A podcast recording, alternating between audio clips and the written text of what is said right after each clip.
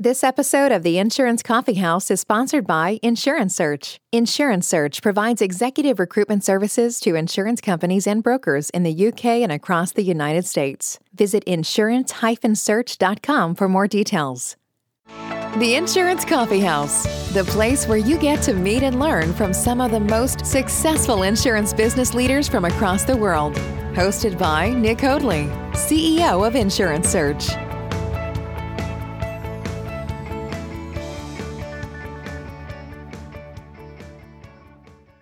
Welcome to the Insurance Coffee House Global InsurTech series. I'm Nick Hoadley, and each week you can join me as I interview leading InsurTech executives from around the world. We will be learning about the different InsurTech technologies and finding out how they can be a benefit to both insurance brokers and carriers when it comes to delivering for your customers. We'll also be learning about the different career opportunities available to insurance leaders within the InsurTech space and what benefits that can give to your career.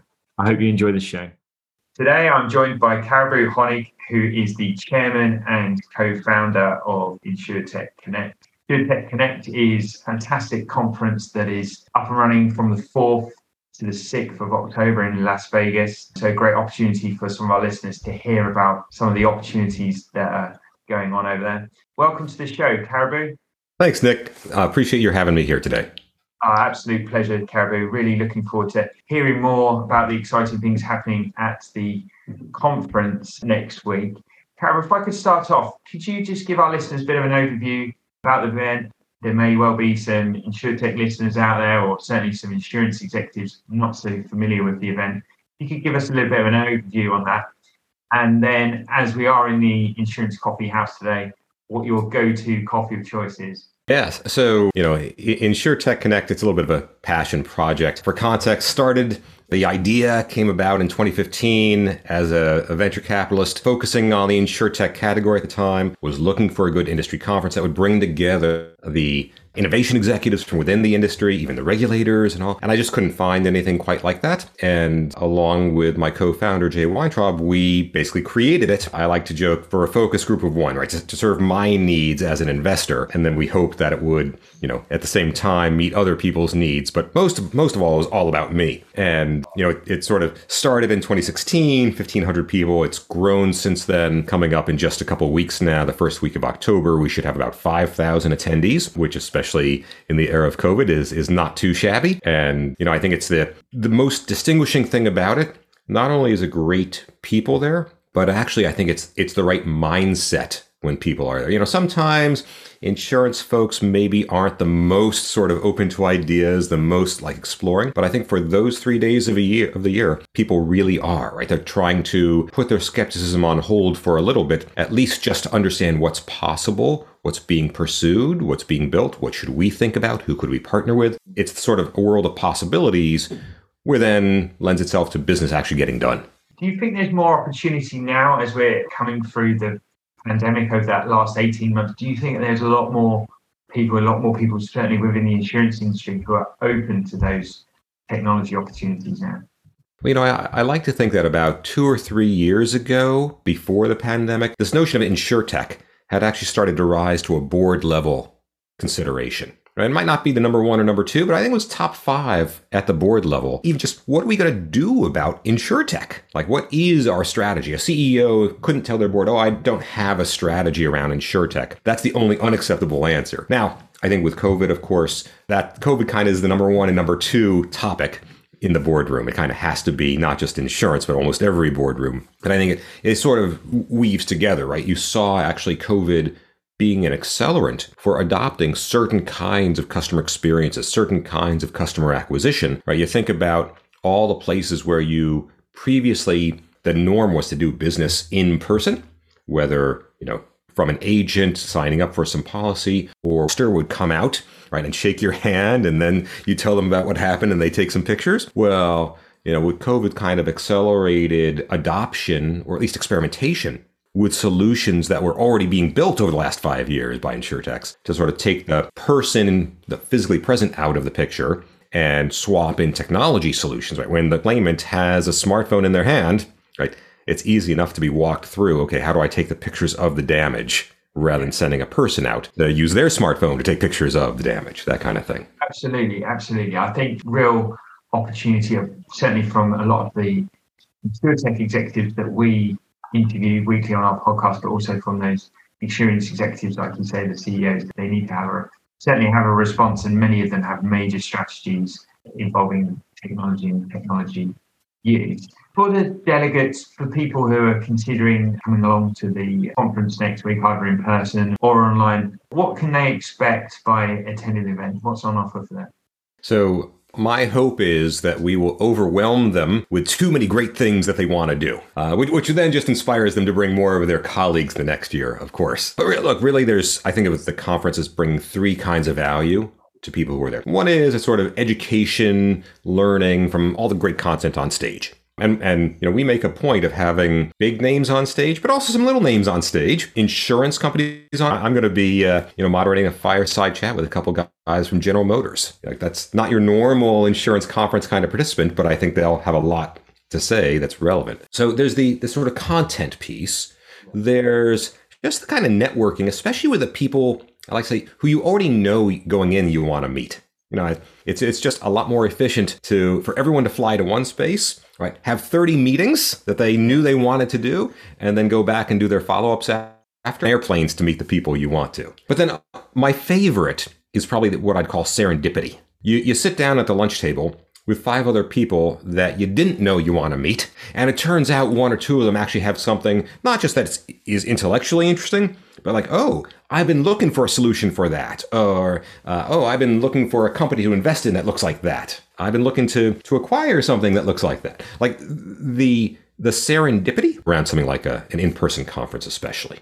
And so I, I think that's while you get all of those as an attendee, I think my favorite is the serendipity. Yeah, those very natural connections that, that people make, like you say, over lunch, which hasn't been happening so much so over the last 18 months so. So I'm sure delegates will be really excited to do that. I'd love to ask you about what preparation delegates should be doing, whether they're you know insurance executives, whether they are CEOs, founders of tech companies or investors like yourself, what preparation should they be doing in order to make it as successful event as possible for themselves? Yeah, well, so, so one part of it is, you know, especially when you have colleagues coming, a lot, a lot of companies will send not just a person, but you know, even a startup might send a couple people. Venture firms will see send a few, and, and of course, the larger uh, companies, you know, often you know it's not not unusual for them to send half a dozen or a dozen people. So part of it is just how are you going to divide and conquer this? Because there is so much to do and see. That's the benefit of this being a, a big tent, the largest event of its type. You know, and then it's it's our job organizing the event to provide the tools by which to sort of plan your event, organize yourself. So tools around, you know, understanding what's on the agenda, filtering it. I think the we're putting out the agenda a couple weeks in advance of the conference so that you can do that with some. You know, we also provide the app for discovering people that you might want to meet, both suggestions, filtering. People are going to send you invites, uh, so you just want to figure out in advance what are your priorities. Yeah. What do you specifically want to learn about, or what kind of people do you specifically want to meet, or you know, even how do you want to present yourself in the app so that the right people reach out to you? And then uh, be sure to get lots of good sleep um, for a couple days before. Maybe you know eat your vitamins because part of uh, what I take pride in is like this is a an event where you can you can be on for 18 hours a day, three days a week, and there's still more that you didn't get to do that you wanted to because you know, if you've got 5,000 like-minded innovators, well, you might only be able to meet, uh, you know, a couple dozen or maybe maybe a hundred of them, uh, and fill up your day that way. And, and, and put on your put on your extrovert um, hat. You know, it's really important to be, you know, to tap into the serendipity aspect, right? Like when you're walking around, smile, right? Because then people will, will come up to you more. Um, I try to be a, a student of like behavioral psychology, and like literally when you smile, uh, at random, people will much more come up and, and, introduce themselves. And that's the whole point. For our listeners seeing today, Caribou's uh, sporting a very nice hat on the on the show today. So certainly you've got your extrovert hat on, I'm sure, all the time, Caribou. Fantastic. Thank you so much for that. Let's talk numbers if we can and, and opportunities. Sound like there are endless opportunities at the event How many speakers do you have? How many delegates are you expecting? What sort of numbers are we looking at in terms of, sort of opportunities for people to learn more, but also connect and, and network as well? Yeah. So, so uh, last count, I think we've got about 250 speakers spread out across uh, six or seven tracks. I think that we've got, you know, one of the one of the things that people should plan to do when they're there to really, and, and this is this will sound a little funny maybe, walk through the expo hall and take it all in, talk to the to the people who are showcasing what they're doing. Uh, you know, grab some swag. I, I bet that socks are going to be big this year.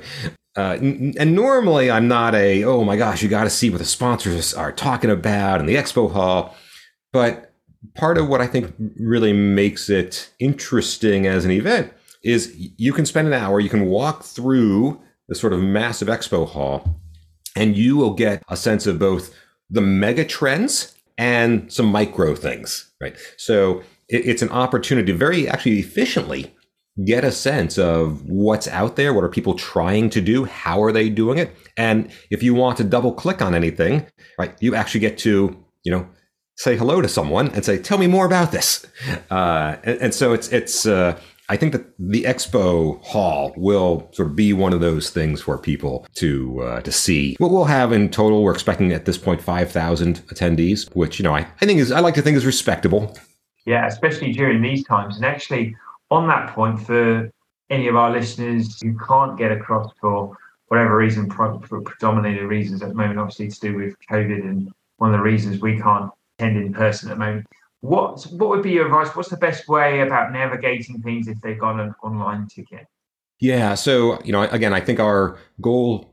I, I think we all know and acknowledge that the online experience, while it has some benefits, is not quite the same as the in-person experience, especially at, a, at an event like this. So I'd say we're trying to provide all the tools we can for navigating the content on stage. I think a lot of the networking options in terms of you know including the discovery and the outreach through the app is is available. And we're actually trying to uh, enable some of the one-on-one meeting facilitation to also be virtual right? So instead of it just being okay how do i arrange this meeting? How do we also enable people to to suggest times that might be outside of those three days and, and in the virtual context? So i think there's still opportunities for people to get value uh, out of the InsureTech Connect at home experience yeah, absolutely. I'm sure there's a lot of leaders out there now who either are unable to travel across or those uh, travel plans uh, might be a little bit last minute for them to get it to get out there next week.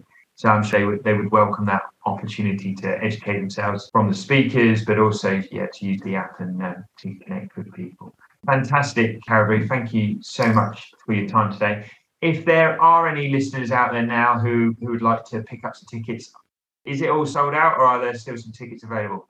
It's not sold out. You know, one of the nice things this year, we're at the Mandalay Bay, which is a huge, huge facility, uh, and that's that's uh, actually by design. That, one of the things that we we said about from a design principle was how do we make sure that any and all social distancing, right, that is available to people.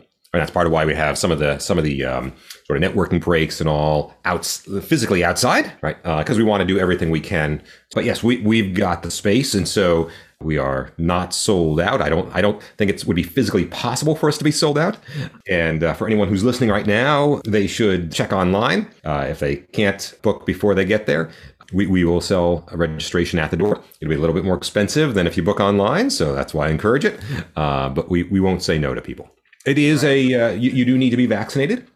Yeah. Uh, we're not going to ask people to prove it with their cards. We trust our attendees. But, you know, one, one thing I would ask is if you're thinking about attending and you, know, you show up at the Mandalay Bay uh, uh, and you're not vaccinated, we, we're, going to have to, you know, for the sake of everyone else around you, we're going to have to decline your credit card.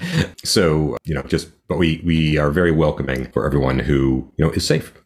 Absolutely. Thank you so much, Caribou. And just before we leave today, how, how would people either reach out to you directly to find out more, or do you have a uh, obviously a website for? for yeah, yeah, right. So of course for the for the conference itself, it's insuretechconnect.com.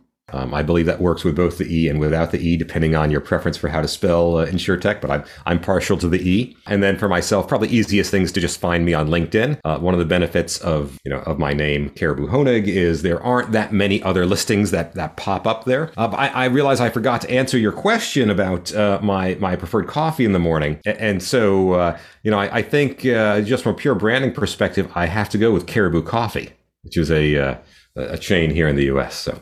Oh, absolutely, absolutely. I can't believe we've got to the end of our interview today, and I hadn't realised that you you hadn't actually given that coffee. So, right on point, right on point with branding there, uh, Caribou. So that's perfect. Caribou, thank you so much for joining us today. I'm sure the, the event is going to be an absolute success. I'm sure many of our listeners will be interested in finding out more and attending. So, thanks for that, and we will be sure to put all those contact details in the show notes today. Thanks, Nick. Really appreciate it. And uh, I'm sure I'll see you virtually, and hopefully in a year I'll see you in person as well there.